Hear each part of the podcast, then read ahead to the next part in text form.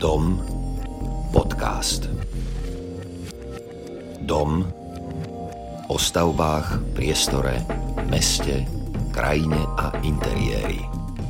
Vítajte pri prvom tohtoročnom dieli nášho podcastu s názvom Dom, kde sa rozprávame so slovenskými architektami, niekedy aj nie architektami, ale v zásade venujeme sa téme architektúry. Je to januárový diel, nie že by nebola polka februára, ale my to, my to dobehneme a budeme sa snažiť aj tú mesačnú periodicitu stále udržať.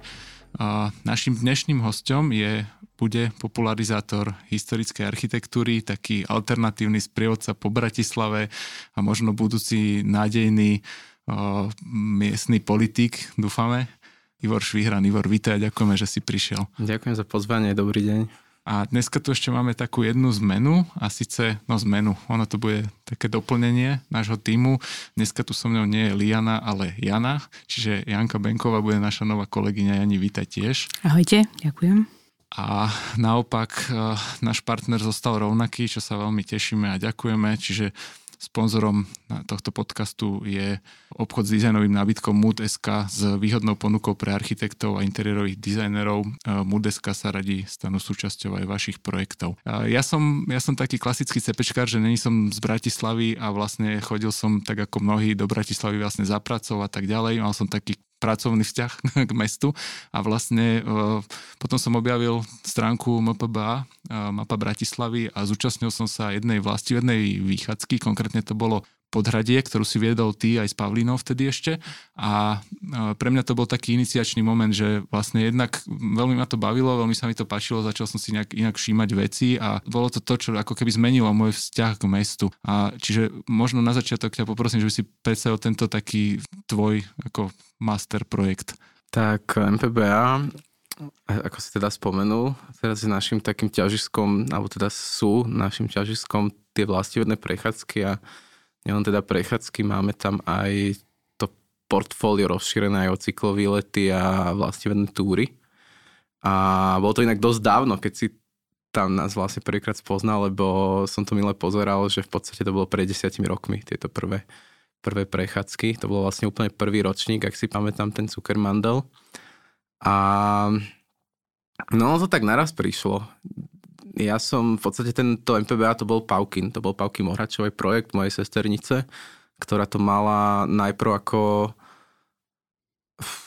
diplomovú, bakalársku, neviem, toto, ja, toto si úplne nepamätám, ale mala to proste ako nejakú záverečnú prácu, ktorá bola úplne, že super, že to vystrelilo, že vlastne z tej práce vznikol komerčný projekt, ktorý sa potom normálne predával a potom sa spravilo vlastne ešte jedna aktualizácia, ale ona už na to nemala veľmi čas a ono sa to z tej mapy, ktorá vlastne mala ukázať také, že kultové miesta, sa to tak časom nazvalo, ale skôr to mali byť také tie miesta, kde chodia bratislavčania, ktoré nie sú pre turistov úplne určené, alebo pre takých tých bežných turistov, skôr takých tých ľudí, čo už v Bratislave žijú, alebo uh, chcú to mesto hlbšie spoznať.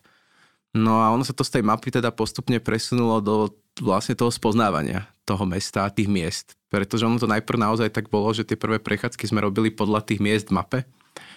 A tam, kde sme ich mali najviac, najväčšiu hustotu, tak sme spravili prechádzku, tak tak vznikol aj ten Cukermandel, lebo tam sme mali hneď za sebou bazén v podhradí, mali sme tam ten Mikulášsky cintorín, židovský cintorín, v sochu strážcu na strmej ceste, takže tam tých miest bolo úplne že strašne veľa za sebou. No, no a ono si to potom tak strašne rýchlo začalo žiť svojim životom, lebo vlastne úplne prvá prechádzka bola v Pistorio Paláci, to ešte som nerobil ja. To robila ešte nejaká sprievodkynia, ktorú staré mesto malo lebo oni to tam vtedy nejak vyčistili, lebo to bolo také úplne nejaké schátrané, ja si to už tiež úplne nepamätám. No oni teda ponúkli, že či to nechceme zaradiť do MPB, tak sme to dali, že ako prechádzku, ja som tedy Pavke povedal, že však daj to akože číslo jedna, že tú dvojku spravím ja. No tak potom, keď sa to spravilo, tak už sme začali rozmýšľať, teda čo ďalej.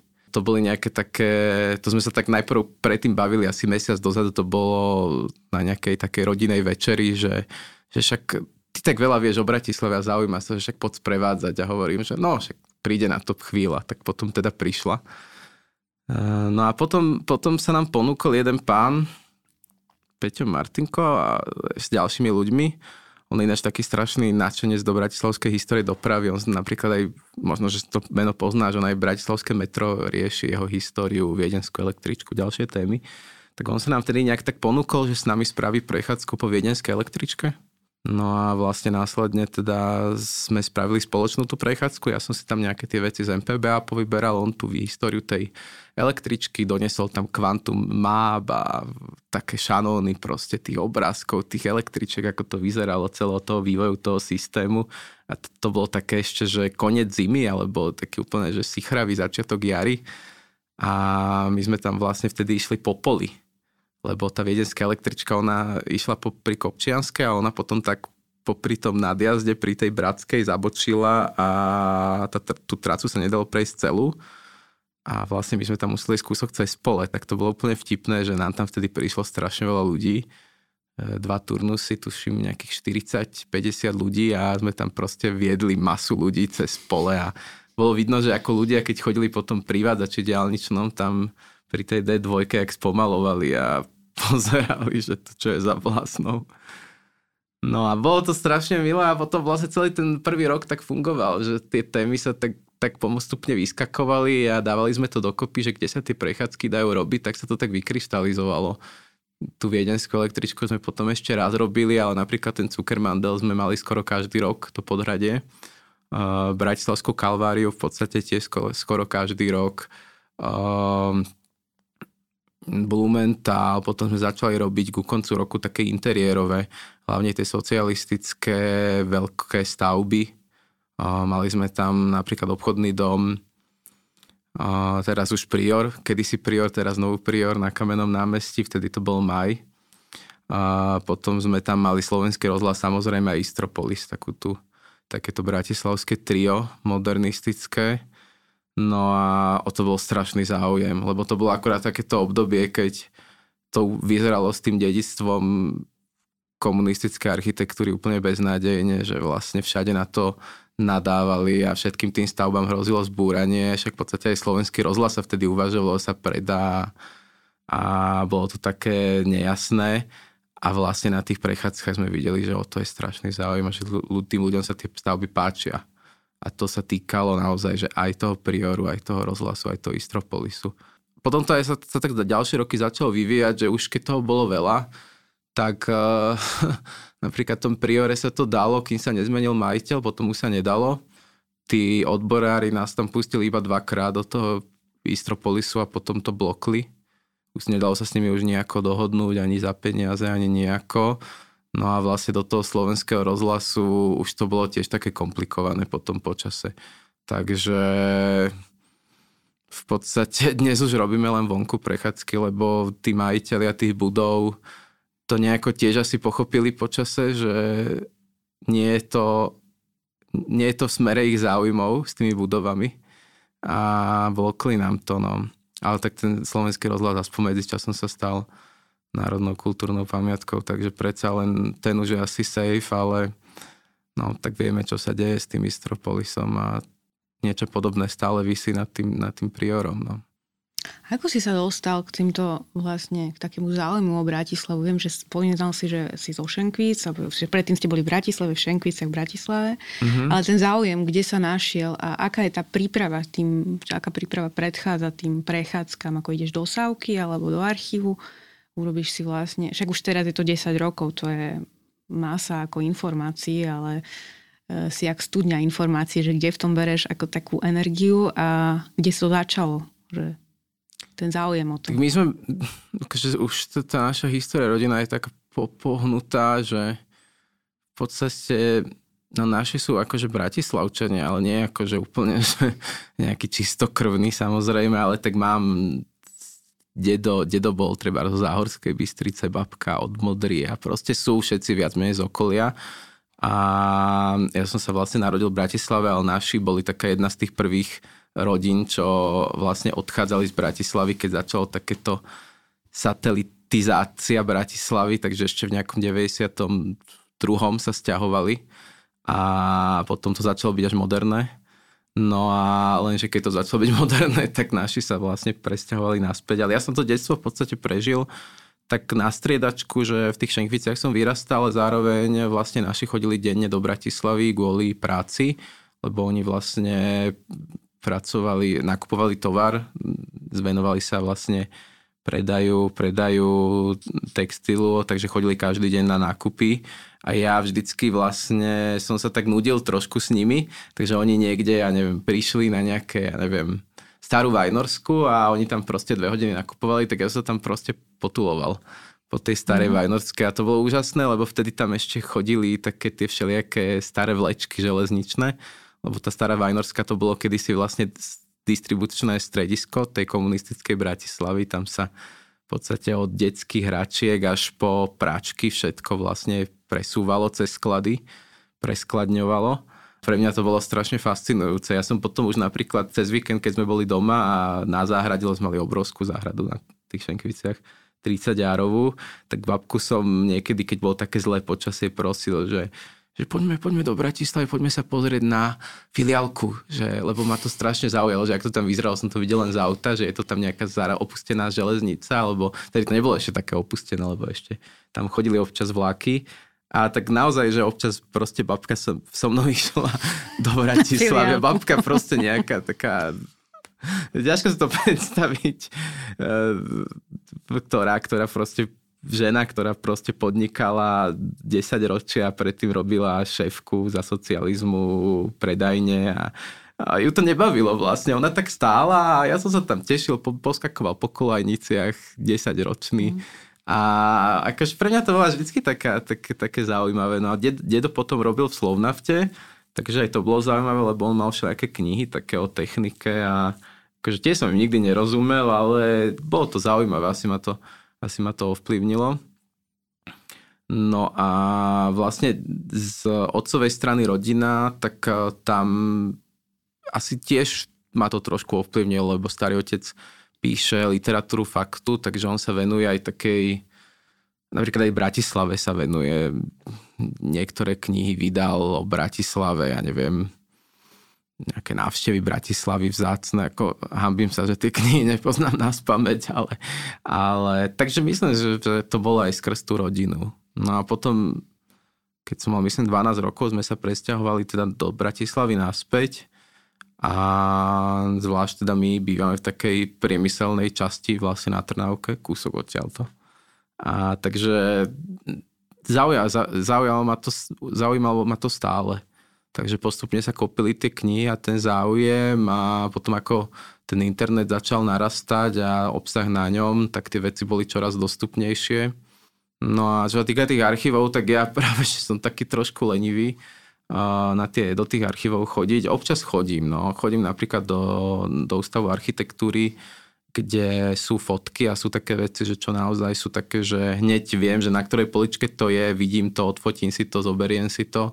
Ale čo sa týka týchto veľkých archívov, tak tam je komplikované badanie. Tam to trvá niekoľko dní a aj proste človek tam musí hľadať, niekedy to nenájde, niekedy to v inom jazyku, niekedy to veľmi poškodené, lebo to sú naozaj že dokumenty, ako ich proste nahádzali do krabíc pred 80 rokmi alebo 100 rokmi, tak tak zostali. Takže v tých veľkých archívoch, akože bol som už v podstate v každom archíve, ale nechodím až tak často. A hlavne, no nie je to až taká slovenská vec, okolité štáty, Česko, Maďarsko, Rakúsko majú veľmi dobré online archívy.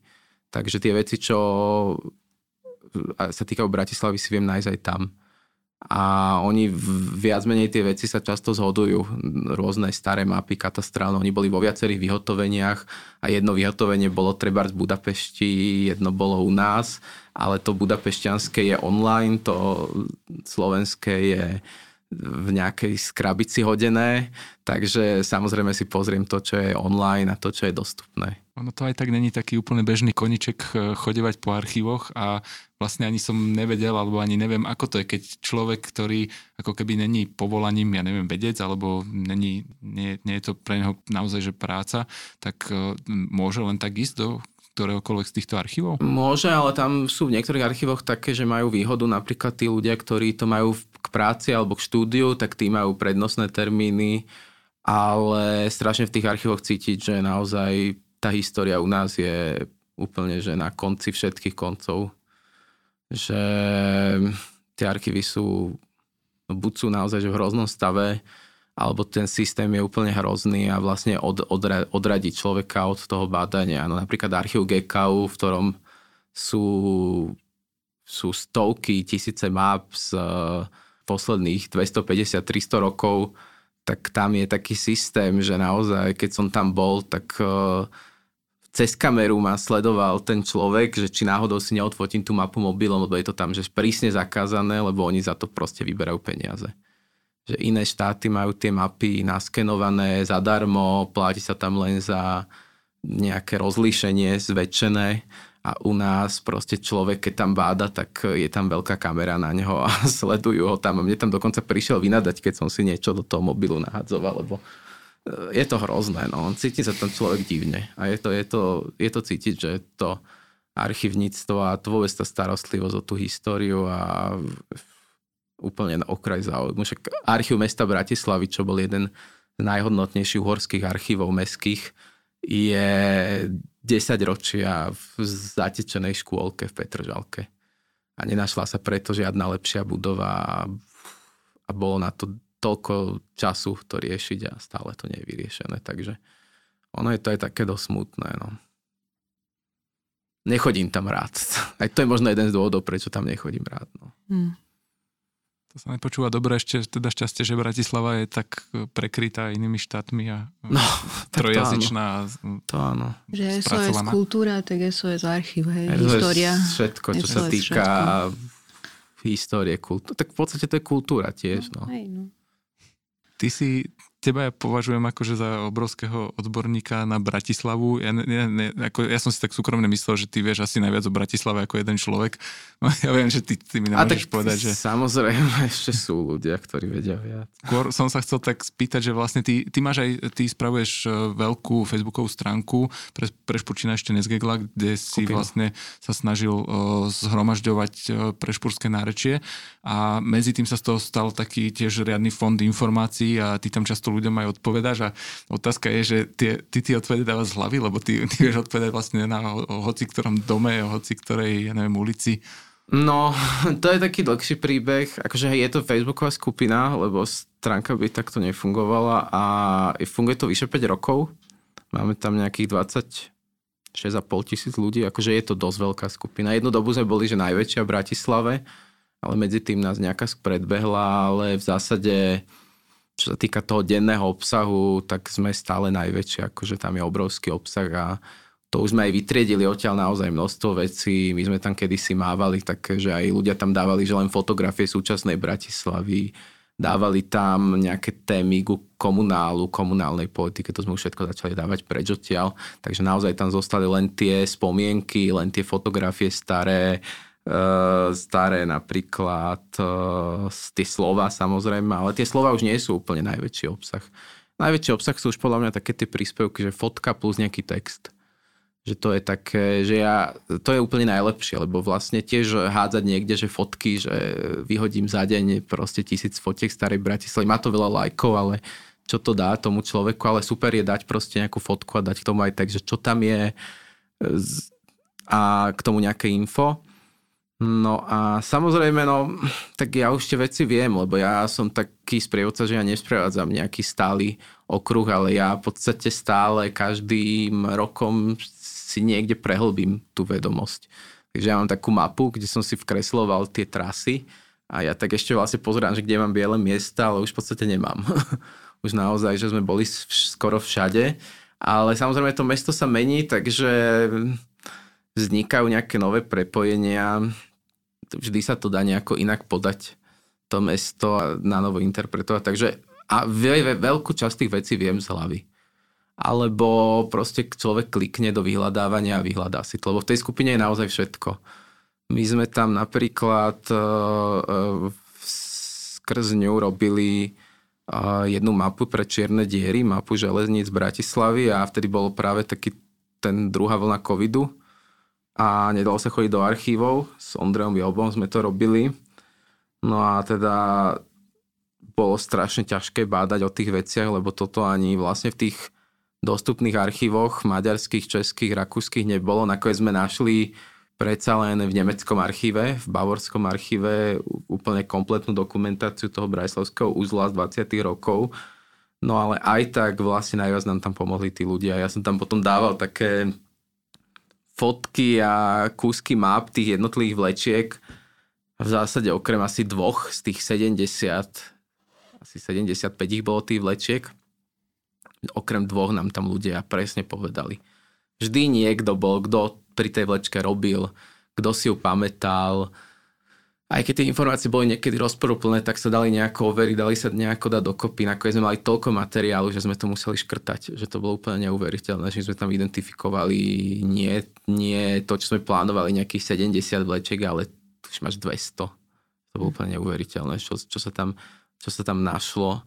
A takýmto spôsobom No napríklad aj teraz zase ďalšiu vec, čo som robil pre, uh, neviem, či to nejako Archimera vydávajú, okolo ma, uh, Martina Zajička ľudia, ale vlastne taký, takú knihu v Brajslovských fontánach, uh, čias vlastne, keď zaplatil zákon hlava 5. No a tiež niektoré veci sme sa tam pýtali tých ľudí a v zásade tam doplnili úplne veci, ktoré sa nedali dobádať. Takže to, je to úžasné. Teraz som si všimol, že existuje práve včera, že existuje stránka, že tu bolo kino. Myslím, že to Andrea Kalinova alebo niekto taký robí.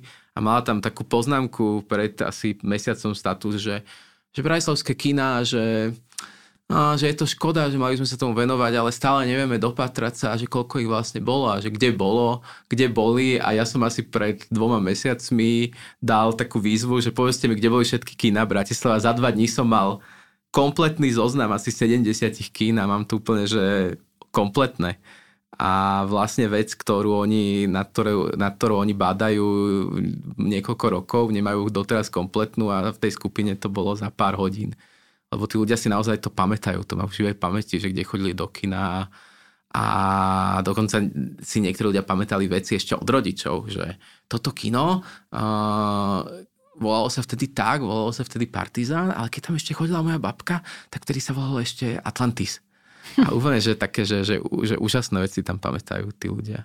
Lebo v každej rodine je nejaká taká pamäť. orálna pamäť a tí ľudia si to pamätá, je to úžasné, naozaj, ako ja som aj, my sme aj mali tam takú krízu z tej skupine, keď sa, lebo samozrejme na začiatku bola to skupina o slovách, tak sa tie slova počase vyminuli a už sa to opakovalo, už tam boli potom stále šnuptichle a, a neviem čo, oringle a všetky také tie veci, čo sa stále opakujú. A potom tam teda ľudia začali dávať tie fotky staré a potom nejaké spomienky, ale naj, najlepšie boli naozaj tie texty a tie spomienky, lebo to je niečo, čo tam vlastne zostane ako taký archív. Tu, tento projekt uh, MAP železníc, na, tomu sme sa aj chceli venovať, to, na to som sa chcel spýtať. Vlastne, ty, keď ste to vydali, ja som si to pozeral, vlastne tá sieť uh, Bratislava je neuveriteľná a Bratislava už nebude mať metro, zbúralo sa depo. možno ani nikdy. Tak máme ho v územnom pláne, no. tak, tak potom možno bude, alebo nejaká nadzemná verzia. Ale i, e, chcel som sa spýtať, že vlastne tým, aká, aká ešte bohatá je tá štruktúra a vlastne funguje minimálne nejaká časť e, tej infraštruktúry alebo niečo je z toho možno použiteľné, nejaké, nejaké podložia, hej, nosné a tak ďalej. E, neexistuje nejaký takýto plán v meste, niečo z toho nejak využívať alebo... Tak ja som zachytil napríklad, čo je veľmi pozitívne teraz developer, ktorý robí v tom Ludvigovom line, neviem, ak sa ten projekt... Imagine. Imagine? Mm-hmm tak uh, oni tam napríklad, uh, pritom tam už tú vlečku aj nemajú, len nejaký fragment z nej. Oni tam vlastne chcú tú kolaj naznačiť, ako bola v tom parku, že vlastne bude akoby chodník medzi ňou. A no, my tu máme toľko kolají, že keby akože tu bola naozaj nejaký silný záujem mesta železníc, tak tu môžeme mať úplne, že Brajsovský highline. To sú akože úplne, že úžasné veci, že my keď sme vtedy s Ondrejom Jobom po tých tratiach chodili, lebo Ondrej ako klobúk dole, on je úplne, že šialný odborník, šialný puntičkár, on po tých tratiach, akože pritom ja som robil ten výskum, tak on po tých tratiach ešte aj sám chodil, tak niekedy úplne, že kilometre nachodil ale vždycky bol taký ten štart, že okolo filiálky a potom po tých opustených tratiach sa buď človek dostal do Rače, alebo do Dynamitky, alebo k Jurajovmu dvoru. Lebo naozaj tie trate, oni kilometre kolajnic opustených sa vlastne ťahajú mestom, takže to je úplne, že taký potenciál, ktorý je úplne nevyužitý. Oni síce tie trate sú vychodené, chodia tam rôzni ľudia, ale nie je to vlastne pre bežného občana spravené, bežného obyvateľa mesta. Tak snad si tú vašu mapu niekto na meste raz vezme, keď už na to príde e, čas, keď už budú iné veci Tak to vždycky a... je tak, že sa dúfa, že raz si to niekto vezme a sme teraz napríklad so Sabinou Jankovičovou išli pozerať nejaké veci, ktorá vydala pred desiatimi rokmi súpis Och, to možno vieš. Mm-hmm. Aj vlastne stránka je a bolo to vlastne prioritne samozprávam a poslancom a starostom, primátorom poslané nejaké ministerstva. Nakoniec sme aj tak zistili, že väčšinu tých sloh a tých diel, ktoré zničili za 10 rokov, zničili buď ministerstva alebo samozprávy napriek tomu, že sa to už dokumentovalo, že to už je na jedno kliknutie v Google vyhľadateľné, tak tie veci proste ničia. Ono to trochu vidno aj na tej vašej stránke MPB, aspoň predtým to tak bolo, že vy ste tam tie staré veci nechávali, len ste ich preškrtli hej, hej. a pomerne sa to tam no, škrtalo. Je to, je to, ale je to vo všetkom, nie sú to len, nie sú to len umelecké diela, ale všetko je také nestále u nás, ako aj to niekto hovoril, že také tekuté, tekutá identita Bratislavy, lebo vidím to na tých prevádzkach, že tie prevádzky, ktoré boli pred desiatimi rokmi v tej MPBA, dnes možno polovica, možno aj dve tretiny nefungujú alebo neexistujú už, lebo naozaj nie je to taká tradícia ničoho v ničom. Mhm. Všetko sa tak počase unaví, zanikne a nahradí niečo nové. No. Ale ty máš rozbehnutých viacero takých tých projektov, jedna z tieto fontány boli, čo napríklad tie kína sú potenciál. Tie kína sú super, no však to, keď prídem domov a budem mať čas, tak uh, asi im aj napíšem, lebo to ma prekvapilo, že... Lebo ono je aj, aj vlastne zaujímavé, že napríklad aj tie sochy, že tie súpisy soch robia tri rôzne in, iniciatívy, ktoré navzájom o sebe nevedia. ja som im aj napísal, však sa preboha dohodnite a nerobte to akože sami a bolo to také, no. A však my to máme už dosť rozrobené. Aspoň to bude viac. Mňa, mňa zaujala na tých tvojich príspevkoch taká tá mm, poznámka o emailitke smaltovni. Mm-hmm. A to je vlastne taká ešte taká tá, není vonku tá téma o nej, že ona ešte zachovala, že čo s ňou bude, že či niečo plánuješ ako viac no, povedať? No my sme práve, že trošku bádali, lebo tam bola vždycky informácia, že to bolo z 20 rokov a že to nie je až také hodnotné, tak potom sme nakoniec zistili, že to bolo asi o 10-20 rokov staršia fabrika, že to bolo ešte z čias uh, Uhorská. Uh, vďaka ináč Julia Itin, tiež veľmi, veľmi osoba prínosná v rôznych bratislavských témach. Spolu, spolu sme napríklad aj hľadali tie firmy, uh, celé názvy, keď sme robili tú mapu železníc. Uh, tiež klobúk dole pred ňou. Uh, No a tak sme zistili, že je to oveľa staršie, no a tým pádom je to v podstate posledná fabrika, takáto uhorská, ktorá ešte je celistva zachovaná, lebo všetko to zaniklo. To bolo vidno, keď sme spracovali tie železničné vlečky, že naozaj z toho už nič není. To v podstate všetko je... A myslíš, že cesta je založiť nejaké združenie, jak Medený hámor, ale proste ako zachraňovať tieto veci, však toto ešte není ani medzi developermi, nie? Mm, tak ono to stojí a pada na tom záujme občanov. No. Uh, ako ja to vidím na tom, že ja už niekedy fakt, že tie veci sú nad mojou hlavu. Že proste jeden deň píšem to, druhý deň píšem EU, tretí deň e, zoraďujem niečo iné a no nemôže jeden človek zachrániť celý, nie, celý svet, ale celé mesto. No. Proste musí, musí, musí byť naozaj aktívna verejnosť, ktorá o tom má záujem a nemôže to proste končiť len pri tom, že tam dostanem 200-300 lajkov na tom príspevku, lebo musí proste sa niekto zdvihnúť a tým inštitúciám to posunúť, lebo to naozaj stojí na tých inštitúciách. Tam vlastne pamiatkári ani nespravili doteraz výskum. Nie je to ani pamätihodnosť mesta, nespravil to MUOB, nespravil to nikto. Takže naozaj, že keď ten developer príde alebo majiteľ toho pozemku a dá si buracie povolenie, povolenie, tak jemu to bez myhnutia oka povolia, lebo tam není vlastne ho čím zastaviť. Takže a to, ja to ja ne, na to ja nemám dosah. Mne písala jedna známa teraz, že e, pri tom búraní, búraní Istropolisu, že tam bola nejaká, nejaký legislatívny zádrhel právnický, že treba sa ešte raz odvolať, a dala mi tam celý návod a ja som jej povedal, že prepáč, že ja to už nedám, že ja teraz som podával niekoľko odvolaní, uh, ja riešim aj nejaké svoje veci a ja už naozaj nevidím v tom šancu, že pokiaľ sa tam my odvoláme a oni majú brutálne dobrých právnikov, že my to dáme, že za to, že tá mestská časť tam proste zlyhala v, nejakej, v nejakom zákone pri tom zverejnení toho búracieho povolenia. Takže musí byť naozaj aktívna verejnosť. A keď není, tak výsledok je to, čo vidíme za oknom. No. Od koho by to malo vychádzať napríklad, keby sme si zobrali tú emailitku, kto by musel prvý podať nejaký návrh na to, aby to bolo aspoň pamätihodnosť mesta, alebo... No pamiatkári. No Čiže pamiatkári. Akože ja sa chystám na takú vec, že dám taký, že hromadný návrh, lebo nevidím zmysel v tom, že podávať na každú stavbu, že vypracovať teraz celú, celý elaborát o, nejakej, o nejakých 100, 100 pamätihodnostiach Bratislavy a zaoberajte sa tým, lebo e, zo zákona ten podnet môže byť jedna veta. Že myslím si, že tento areál na týchto parceliách je pamätihodnosť a už si to rozoberte vy, lebo nemám na to kapacitu a rozmýšľam nad tým, že hromadne, že im tam naozaj pošlem zoznam 100 vecí, ktoré si myslím, že by mali byť pamiatkami a v inej krajine by boli. Že proste zaoberajte sa tým, lebo... A ja chápem, že oni na to nemajú kapacitu. To je proste vždycky o, o niečo vyššie.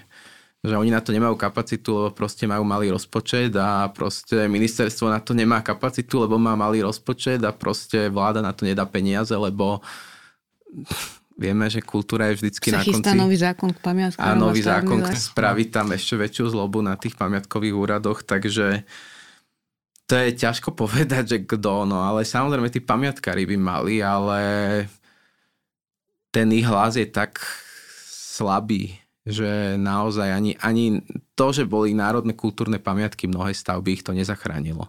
Taká tabačka, čo bola najstaršia továreň na území Bratislavy, jedna z najstarších uhorských tovární a je úplne preč. A je tak preč, že je úplne zamazaná. Že ten developer naozaj si ide tu to promo, že ani ju nespomenie nikde. Že my sme tam mali prechádzku, ktorú platila jedna mestská inštitúcia a my sme mali mať zastávku pred tou tabačkou a ja som tam išiel o nej hovoriť a oni nám tam prišli z tej firmy, zobrali mi ľudí a začali im tam hovoriť, aké tam majú vsakovacie úžasné záhrady. Ja som bol akože naštvaný, ale čo som mal robiť? Lebo oni naozaj to nechcú, aby sa to pohovorilo. Lebo proste vedia, že nad tým celým developmentom vysí to, že kedy si tam bola národná kultúrna pamiatka s, so šialenou hodnotou, lebo však to boli, to boli tie, tie stĺpy nosné, čo tam boli, to, boli, to, to nemalo obdobu vlastne na Slovensku, Bratislave. A tak toto vyzerá, no. Žiaľ Bohu. A to bola Národná kultúrna pamiatka. Svernovka, tiež niekoľko objektov, ktoré už neexistujú, boli v prvom konaní, potom, boli odvola, potom bolo odvolanie, boli národnými kultúrnymi pamiatkami. Stein, tam boli tu 4 objekty vyhlásené.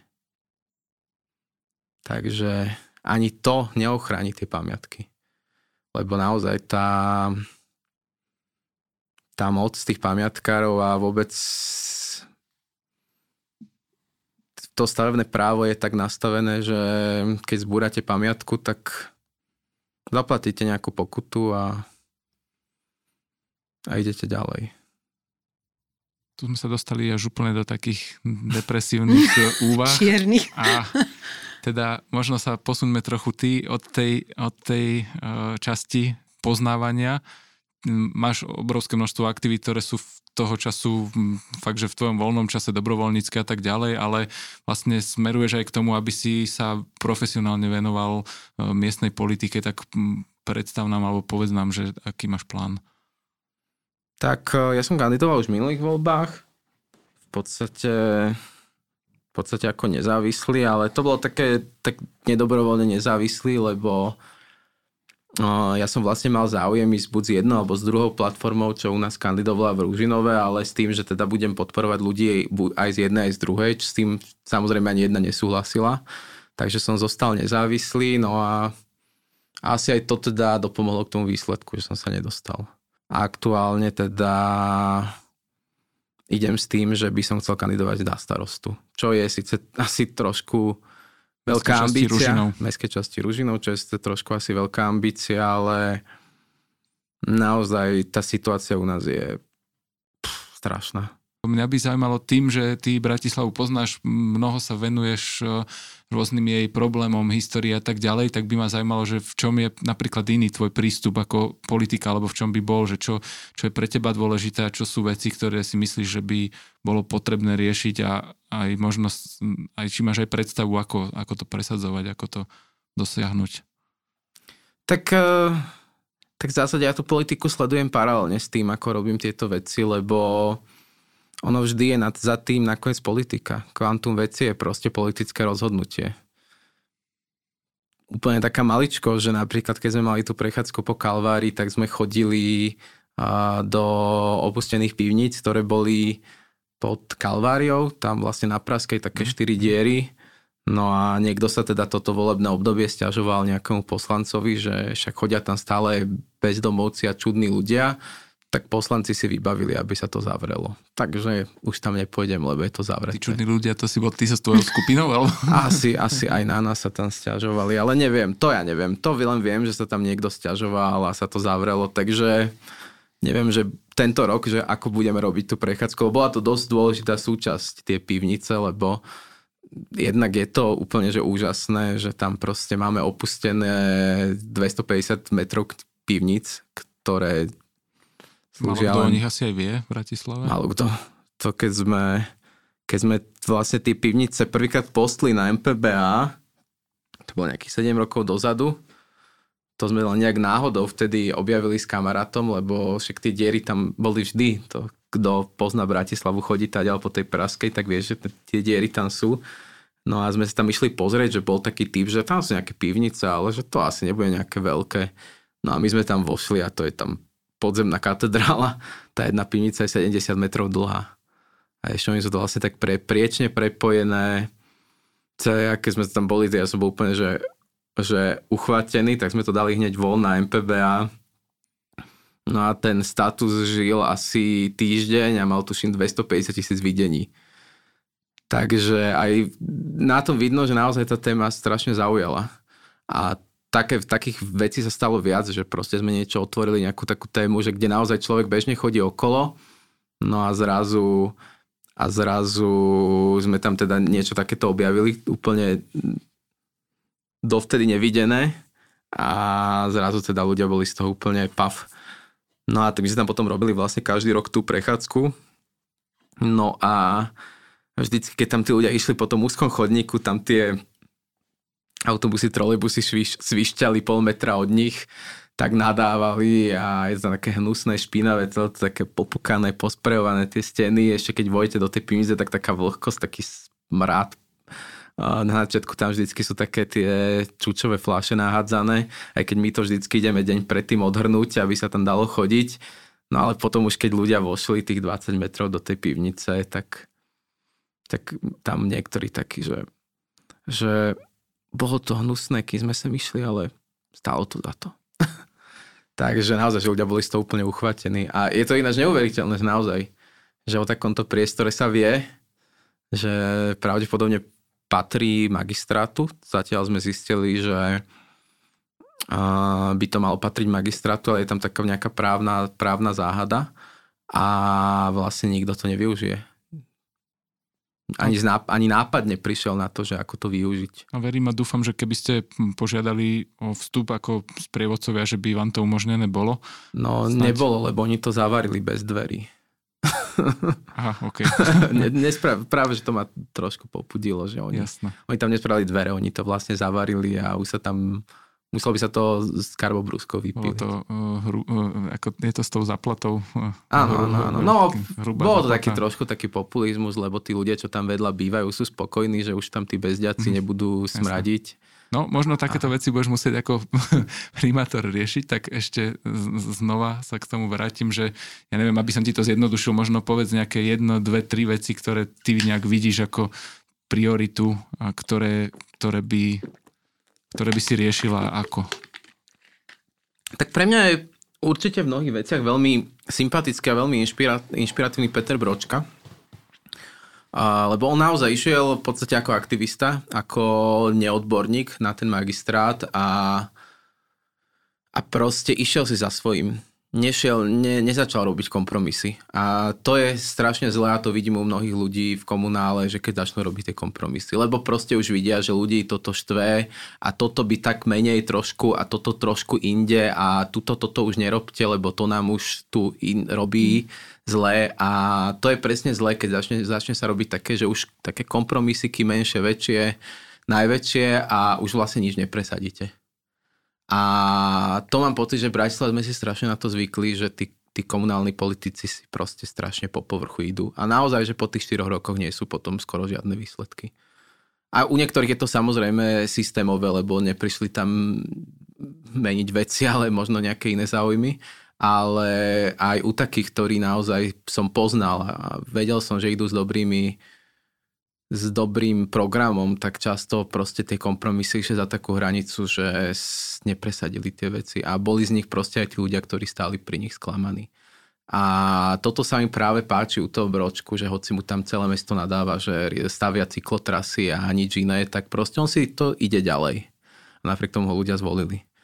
A plus, a plus naozaj také veci, čo tiež je napríklad príklad tej Trnavy, že sa tam riešia napríklad komplexné rekonštrukcie blokov sídliskových, čo u nás vôbec nerobí.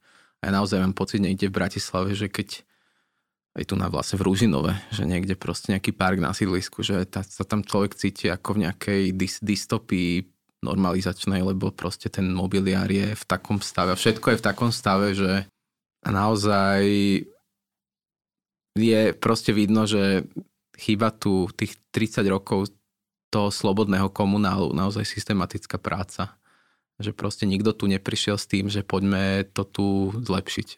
Skôr to ide o, skôr to tak funguje a v mnohých mestských časoch to tak funguje, že tí starostovia si nájdu nejakú vytipovanú skupinu obyvateľstva, to cez ktorú to ide ľahšie a potom si ju vlastne hýčkajú. Ja som si dal také heslo, že rúžinu odznova, že vlastne to, ako sa to robilo doteraz, nebolo dobré a že poďme to na novo nastaviť.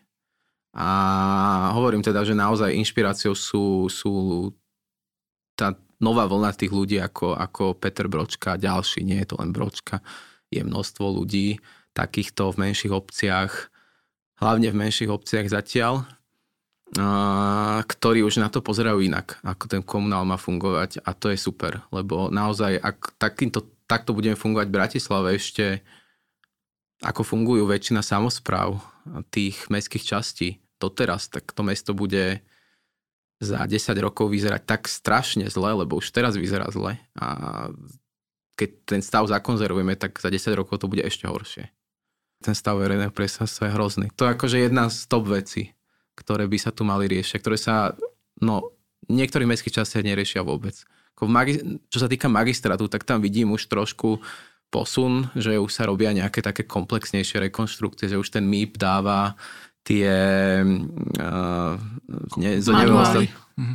manuály, ne, vzorové listy, ale manuály a už sa, na, už sa k tomu prístupuje nejako, už sa napríklad, neviem, sme sa vrátili ku kamenným obrubníkom, už sa začali napríklad mačacie hlavy znovu používať a materiály, ktoré sa tu bežne do 60 70 rokov používali v meste. Ale stále je to zlomok toho. A to mesto je obrovské. A na to, aby sa celé to mesto nejako prešlo nejakou zmenou, tak to, to je šialná práca. A to, to, je, to stoja padá na tom, na tej proste kvalite tých samozpráv. A tie samozprávy sú naozaj tak rôznorodé v celej Bratislave, však my tu máme naozaj že 18 samozpráv. A oni nedokážu spolupracovať na ničom. To je najhoršie, že naozaj, že navonok sa zdá, že oni sa teda odfotia občas primátor so starostami, ale oni reálne nespolupracujú na, takmer na ničom. to sú také veci, čo sme sa bavili, na ktorých by sa dali šialene šetriť peniaze, či už sú to nejaké spoločné, nejaké design manuály, spoločné, spoločná správa stránok internetových, napríklad knižnica. My máme 18 knižnic v Bratislave, Košice majú jednu.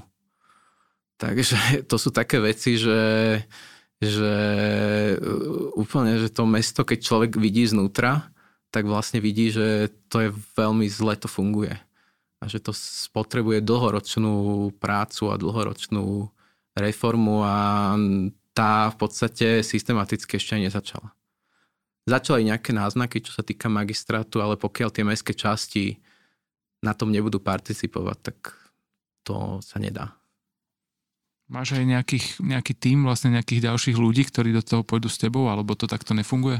Tak rieši sa to. Ja v zásade pôjdem nezávislý, nezávisle do tých e, starostovských volieb a hľadám teraz nejakú politickú podporu a budeme sa baviť aj s poslancami, ktorí sú Ružinové, s ktorými mám dobré vzťahy, čo sú poslanci týmu Valo, aktuálne teda tým Bratislava pre Ružinov, ale tam sú pravdepodobne nejaké dohody, ktoré to môžu brániť, takže tomu, takže uvidíme, ako mm-hmm. to bude vyzerať, lebo je to zatiaľ otvorené všetko. Chystáš, ja to tak premostím teraz. Poďme Chystá... peknom. Uh, knihy, hej. Uh, napríklad boli tam tie fontány, ale chystáš aj s Juliou nejakú knihu alebo nejaké ďalšie projekty? Lebo keď sa budeš venovať tej komunálnej politike, tak tá tie vlastivedné prechádzky asi ustanú? No nie, ja to plánujem robiť, ja som taký veľmi okay, multifunkčný, ale, takže mm, možno budem menej spať, ale... tak plán... ja, ja zoškrtávam veci, tak mm-hmm. napríklad ty ma sleduješ na Instagrame, tak vieš, že napríklad tie storky tak niekedy idú každý deň a niekedy dva mesiace nejdú, lebo proste ja to nemám čas, tak to zruším. To, lebo... je, to sú tvoje legendárne dobré ráno, ktoré bývajú tak o 5. večer. lebo to si robím reklamu teraz do komunálu, že? uh, lebo naozaj, keď na to nemám čas, tak proste ja to neriešim a ja to robím pre radosť ten Instagram, ja ho nerobím preto, mm. aby som tam mal 12 tisíc followerov a spoluprácu s mm, značkou minerálnej vody. Aj také som už mal návrhy. Ale uh, ja sa snažím to tak robiť, aby to išlo aj zároveň. Ja si myslím, že aj keby som bol mestský poslanec alebo aj starosta, tak uh, tie veci, ktoré mám v pláne, budem ďalej robiť Napríklad robím dlhoročne, pripravujem topografický lexikon Bratislavy, čo je mm-hmm. vec, ktorá sama o sebe je vec možno na 10, 5-10 rokov, lebo vlastne treba spracovať všetky názvy, ktoré sú v Bratislave, všetky ulice, všetky chotárne názvy. Ja sa mm-hmm. snažím aj hovorové názvy zbierať, zvlášť cestu pre, pre Šporčinu. A, a plus by som tam chcel dať napríklad, že významné domy na tých uliciach, že napríklad keď tam bola nejaká firma, nejaká továreň, a no, je, bude to veľmi náročná robota, takže to si viem predstaviť, že by som pri tom robil, že za týždeň nahodím nejakú jednu štvrť alebo nejakú vec. Ale samozrejme robím, robím veci teraz, ktoré napríklad do leta by mali byť hotové. Robím teraz knihu o krásňanoch pre mestskú časť Rača, čo by mala byť vlastne taká séria, No lebo v tej Rači vyšla taká kniha asi pred dvoma rokmi uh, o Rači a vlastne on, len ona popisuje len tú starú Raču a teraz by sme chceli, že jedna o Krasňanoch a jedna o Rendezi, lebo oni majú také tri vlastne časti. Takže toto by bola vlastne dvojka, ten, tie Krasňany a potom možno ešte ten Rendez bude. No a to nebude nejaká zase náročná robota. No a s čiernymi dierami oni pred asi troma rokmi, dvoma rokmi vydali také uh, železničné vodojemy, sa to tuším volalo. No a teraz druhý diel toho uh, ideme robiť, že sila. Mm, takže si to ideme rovno ako predobjednať, lebo tie železničné vodojemy, tie sa vypredali. Tie sa vypredali, to sa možno, že ešte spraví, ale toto budú sila, toto už bude iná téma, akože súvisí to so železnicou. Mm. No a to uvidíme, ako bude čas, tak možno, že koncom tohto mesiaca sa to mhm. rozbehne, ale to nebude ťažká robota, lebo v zásade tam mám už materiál pozbieraný a možno, že nejak trikrát pôjdem do archívu pozrieť tie veci a dám to dokopy, lebo akože to bude taká popularizačná skôr vec, tam nemusia byť nejaké úplne že exaktné veci a skôr tam ide o to roztriedenie tých, tej témy a nejaký časové, časové, časový harmonogram, kedy čo vznikalo a takže to by malo byť všetko do leta. No a potom teda voľby. No, to bude asi veľmi únavné tie 3-4 mesiace. Máš aj nejaké súkromie? No máš toľko aktivít. No ja mám, všetky moje aktivity sú vlastne súkromie, no.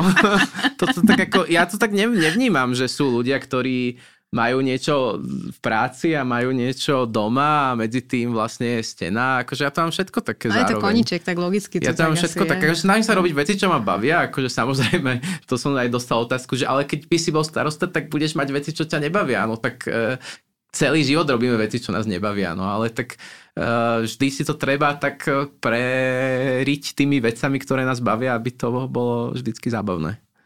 Aby sa to dalo vždycky zvládnuť. Chcel by som vedieť, že mm, keďže poznáš asi všetky bratislavské domy, ktorý je tvoj obľúbený, to je jedna vec. A druhá otázka, to je taká uh, lianina otázka, ktorú dávame na záver a to je, že odporúč čokoľvek a to sa môže týkať fakt úplne čohokoľvek, čo, ťa, čo práve ťa zaujíma alebo... Jeden dom, no. to je ťažké, no. To keby sa tak opýtal, že z rôzneho obdobia že či nejaké do prvej svetovej, medzivojnové, povojnové, lebo to sú naozaj úplne rôzne stavby, že čo je dom, lebo dom môže byť nejaká stará horáreň a dom môže byť aj e, slovenský rozhlas, krematórium, Istropolis, akože to môže byť hoci čo, no. Um, ale akože dať dom, že naozaj, že vo všetkých kvalitách, tak uh, alebo taký najväčší zážitok podľa mňa je ten slovenský rozhlas.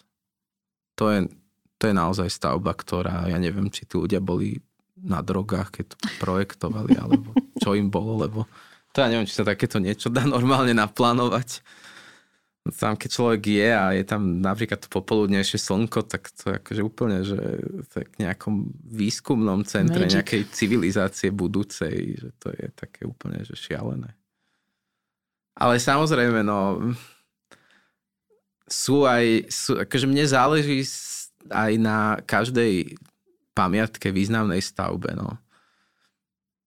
Je, je množstvo vecí, ktoré sú v ohrození. Neviem, teraz sme napríklad riešili aj historické horárne, ktoré nie sú napríklad vyhlásené za národné kultúrne pamiatky. A tam mnohé aj zanikli teraz posledné roky. Takže to sú od, od maličkosti, od naozaj takých tých všelijakých prícestných krížov a sakrálnych nejakých božích múk cez nejaké horárne, e, cez nejaké letohrádky, paláce, obchodné domy, až naozaj po tie megastavby ako, ako Priori, Stropoli, Slovenský rozhlas, Krematorium. Krematorium úžasná stavba. Aj keď tam človek nechodí rád, ale ale je to úžasná stavba. Ty si nedávno odpovedal na to, alebo teda si napísal taký status, že čo je na Bratislave zaujímavé a že už vieš odpovedať, že takmer všetko, tak ono Áno, no však to je vyzerá. presne o tom, že keď si to vymeriaš, to územie, ktoré ťa zaujíma, tak uh, ja sa to územie snažím tak spoznať, aby som naozaj tam videl tú, tú históriu a tú krásu v ňom.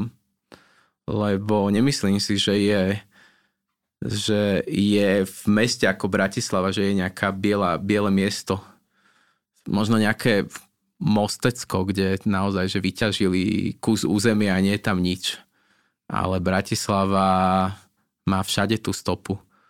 A všade je nejaká historická stopa. Všade bol človek a niečo tam zanechal. Či už je to nejaký opracovaný kameň, teraz sme boli na takej túre, že sme si také kamene bizarné ukazovali na dračov a či už je to nejaký názov zvláštny, bizarný nejakej lokality. A je to, je to naozaj, že obrovská masa vecí, informácií, ktoré sa o tom meste dajú podávať a, a, a rozširovať, to je vlastne to, čo mi, to mi tých mojich činnostiach robí radosť. Či odporúčanie je poznávať Poznávať pozerať mesto. okolo seba. Takže nemusíte ho samozrejme spoznať so mnou, ale samozrejme poznávať, hoci ako. A ja si myslím, že je toľko dostupných zdrojov, aby to človek mohol sám poznávať. Všelijaké knihy, všelijaké... Ja napríklad upravujem aj s mapy. Napríklad na OpenStreetMap sa snažím lesné cesty doplňať, lebo... Pridávaš tam mnohé názvy. Názvy, ale napríklad lesné cesty, keď, bol ten, keď bola tá druhá vlna covidu a bol taký ten šialený nával na tú bratislavskú prírodu, inak tedy som mal status, ktorý mal niekoľko, tuším, tisíc dielaní a dal som takých 10 typov, že kam ísť stráviť voľný čas. A vtedy som popridával do tej OpenStreetMap tie lesné cesty, ktoré tam chýbali. Som si dal takéto moje obľúbené územie, Biskupické luhy, tak som tam popridával tie cesty. A ja to mám aj takú štúdiu, že potom vlastne sledujem napríklad tú heat, heatmap eh, od, od stravy, že ako sa to mení. A naozaj, že nahodíš do mapy cestu a po dvoch mesiacoch vidíš, že tam ľudia začali chodiť. Že to je úplne úžasné, že ako, ako dokážeš to mesto ovplyvniť. Úplne maličkosťou, že nahodíš niekde cestu, kde síce cesta bola, ale málo kto ňou chodí, lebo tie lesné cesty samozrejme oni sú od Marie Terezie, len sú niektoré pozarastané ale zrazu vlastne bol ten dopyt potom, že tí ľudia teda chceli do tých lesov chodiť a tí ľudia to tam vychodili. A samozrejme potom tá druhá vlna opadla a tí ľudia do tých lesov menej chodili, ale napríklad na tú jednu konkrétnu cestu, ktorú sme nahádzali v tom vlčom hrdle, a, kde predtým nechodil nikto, respektíve chodili tam nejakí pochybní ľudia páliť nejaké papiere. už tam nechodia, lebo už tam chodia bežní ľudia. Takže to je, to je super. A to je vlastne obrovský potenciál Bratislavy, že, že je tu stále veľa takýchto domnelých bielých miest, lebo to nie sú naozajstné biele miesta, ale takých domnelých bielých miest, kde, kde málo ľudia chodia. Teraz práve cez, ten, cez tú druhú vlnu covidu to množstvo ľudí spoznalo a vtedy mi aj strašne veľa ľudí písalo napríklad cez stránku, že, že objavil som ten váš status a bol som tam a bol som niekde za Devinskou a prvýkrát v živote a je to úžasné a niekto mi písal, že boli sme tam niekde na Egeneši a to je fakt ešte v Bratislave takéto veci a odkiaľ to vy všetko viete. A to sú pri tom, že odkiaľ to vy všetko viete, však je to v mape. že to sú veci, ktoré ani na ktoré netreba mať, len proste tam raz za život aspoň ísť a človek vie, že to tam je. A tedy to bolo úžasné, že naozaj ľudia, že my sme od toho Devinského jazera až po ten koniec biskupíc tie miesta navštevovali a vtedy na Devinskom jazere nebolo kde zaparkovať. To, vieš, ako to tam vyzerá možno? Ty tak chodíš na, na bicykli pole a tí ľudia tam parkovali popri ceste, už niektorí na poli, to tam vyzeralo jak na dni otvorených dverí Markize. Bolo úplne, úplne neuveriteľné, že tam proste bola plná tá, tá zaplavová lúka, bola plná ľudí, detí, proste... A pritom tam vlastne nie je žiadne jazero, že? Nie je tam žiadne jazero. Vtedy to bolo po takej záplave, takže to bolo také, tie priehyby boli naplnené vodou, takže to bolo zaujímavé ale bolo to to, že vlastne že vlastne on ten COVID bol, že, že, že samozrejme veľmi negatívna vec a vidíme tie následky dodnes na celú spoločnosť, ale čo sa týka Bratislavy a tomu z toho vzťahu k mestu, e, ten mestský lockdown v niečom aj pomohol, lebo ľudia vlastne boli donútení, takí ľudia, čo by bežne v tom období už boli niekde e, v Dubaji alebo niekde v Egypte, na pláži, tak museli teraz ísť e, spoznávať mesto. A na silu, ale zrazu videli, že no, však aj tu niečo je. Vlastne sa im asi stalo to isté, čo mne pred tými desiatimi rokmi. Toto bolo ináč veľmi zaujímavé s tým vytyčovaním ciest, takže asi s tým aj skončíme. Teda držíme palce pri vytyčovaní ciest v lese, ale teda aj v komunále snad sa podarí. A ďakujeme za, za návštevu a za takéto rozšírenie veľké. Ďakujem aj ja za pozvanie. Ďakujeme. Oslovila nás, keďže máme dneska taký ako aktivistický diel, tak máme tu ešte jednu vec, ktorú by sme radi vybavili. Oslovila nás naša kolegyňa, kamarátka Ivana Vajsablová z iniciatívy Znepokojené matky, čo je vlastne spoločenstvo ľudí, ktorí, ktorí sa zaoberajú ekológiou a všetkými týmito problémami. A vlastne upozornila nás, že do konca februára je možnosť pre architektov, ale aj výskumníkov a aj mnohých iných prihlasovať svoje projekty a to buď e, zrealizované alebo vo forme ideí do, do programu nového európskeho Bauhausu a je možné tam získať finančné odmeny až do 30 tisíc eur. Čiže je to teraz aktuálne. Ak sa zaoberáte nejakými takýmito vecami, tak určite si to vyhľadajte a je takáto možnosť. Sponzorom aj tohto dielu bol obchod s dizajnovým nábytkom Moodeska s výhodnou ponukou pre architektov a interiérových dizajnerov. Moodeska sa radi stanú súčasťou aj vašich projektov.